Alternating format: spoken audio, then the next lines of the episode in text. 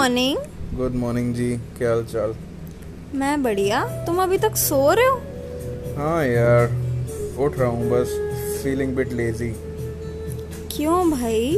ऐसा तो तुम्हारे साथ पहले कभी नहीं हुआ। यार पहले तुम इतना लंबे तक अपनी मम्मी के घर भी तो नहीं गई। ओहो क्या बात है? ऐसा क्या? क्यों? तुम्हें कोई शक है क्या? नहीं बट मुझे ऐसा लगता है कि तुम आज कुछ ज़्यादा ही रोमांटिक हो रहे हो। क्यों भाई, रात को जरा पैग शेक लगाए थे क्या? अरे नहीं यार stop pulling my leg I am simply missing you यार and it's been so long that you are at your mom's place I am now actually feeling that my life takes 360 degree change after marrying you yaar till the time i was single i was enjoying my singlehood but now after being together with you is this beautiful journey of 2 years and i am finding it difficult to spend even a single day without you and pata hai what the best part is daily morning में उठना walk पे walk पे साथ जाना वो लवी लवी moments वो बहुत miss कर रहा हूँ यार पता है पूरी फैमिली के साथ डिनर करना, शादी से पहले मॉम डैड खाना पहले ही खा लिया करते थे। इवन दो मेरा वेट भी नहीं किया करते थे और मैं भी ऑफ़िस से डिनर करके ही आया करता था। तुम्हें शायद इस बात का अंदाज़ा भी नहीं है कि तुम्हारे इस घर में आने के बाद कितने पॉजिटिव चेंजेस आए हैं। मैं तुम्हें गिनवा भी नहीं सकता। और ये कोई बहुत बड़े चेंजेस नहीं हैं। बहुत छोटे छोटे चेंजेस हैं। जैसे कि पापा सारा दिन खुद ही किचन में लगे रहते थे, मॉम की प्रॉब्लम की वजह से। दिन भर काम में लगे रहना, फिर उसके बाद सुबह का खाना, रात को खाना समटाइम्स एक एक दो दो दिन वही खाना चला करता था। बट नाउ तुम्हारे आने के बाद से उन्हें भी एक साथी मिल गया है। वो, उन्होंने सुबह का ठंडा खाना, रातों खाना छोड़ दिया है। अब गरम गरम खाना उन्हें खाने को मिलता है, वो भी पूरी फैमिली के साथ। इवन दो पता है मेरा गुस्सा भी पहले से बहुत ज़्यादा कम हो गया है। एंड यस मेच्योरिटी का लेवल भी बढ़ गया अब तो यार। अब अपने बारे में सोचने से पहले फैमिली के बारे में सोचता हूँ यार। शादी से पहले मैं बहुत अकेला फील करता था क्योंकि बचपन में दोनों सिस्टर्स का अपना एक ग्रुप दोनों ब्रदर्स का अपना एक ग्रुप मैं बीच में अकेला ही ऐसे डोडो करता रहता था।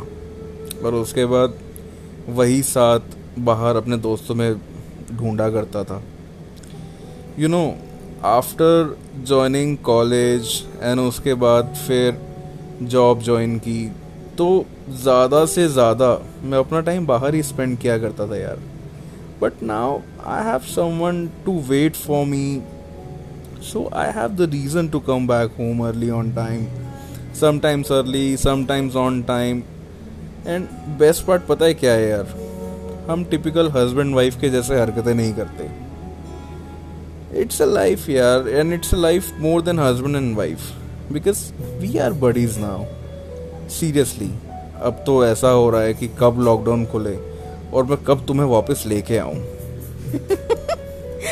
यार you are making me blush right now and I am seriously on cloud nine after listening all this and I really want to thank you for making me feel so special always in this whole journey of two beautiful years. I also want to acknowledge that uh, sometimes for certain things, जैसे तुम कभी मुझे इस शादी में बोरियत नहीं आने दी और कभी एक बीवी की तरह ट्रीट नहीं किया हमेशा एक दोस्त एक पार्टनर इन क्राइम एक राजदार की तरह ही बर्ताव किया है मैं कभी कभी सोचती हूँ कि जिन लोगों के पार्टनर अच्छे नहीं होते या जिनकी शादी में अंडरस्टैंडिंग और कंपैटिबिलिटी की कमी होती है तो उनकी लाइफ उनकी शादी, उनकी मैरिड लाइफ कैसी होती होगी? मतलब वो एक दोस्त तो क्या वो एक नॉर्मल हस्बैंड वाइफ वाला रिलेशन भी एक्सपेक्ट नहीं कर सकते? मुझे ये सोच, सब सोच के इतना ज़्यादा डर लगता है कि बेचारे अकेले कैसे सरवाइव करते होंगे? या ये कहूँ कि उन्हें अकेले रहने की आदत डालनी पड़ती है। ना चाहते हुए भी उन्हें ये लाइफ एक्सेप्ट करनी पड़ती है। अरे यार अब तुम इन सब बातों से अपना मूड क्यों खराब कर रही हो? स्माइल यार और खैर ये सब छोड़ो मुझे ये बताओ कि टाइम क्या हो रहा है। यार हमें बात करते करते तीन बज गए और कितना लेट हो गया है। बेटा आज भी गालियाँ पड़ेंगी। अब वो तो कोई आज की गपशप। Now I have to go because सब वेट कर रहे हैं लंच पे। बिकॉज़ मॉर्निंग ब्रेकफास्ट तो साथ में होता नहीं है। अगर लंच भी नहीं किया ना तो यार बहुत गालियाँ पड़ेंगी बिकॉज़ यही सुनने को मिलेगा कि यार बीवी घर से क्या गई है कुछ दिन के लिए। तो ने तो साथ में उठना बैठना भी छोड़ दिया खाना खाना साथ में छोड़ दिया। बेचारे मेरे पति देव। चल यार अभी चलते हैं। बाद में बात करते हैं इस बारे में। सो अभी के लिए tata bye bye because everyone is waiting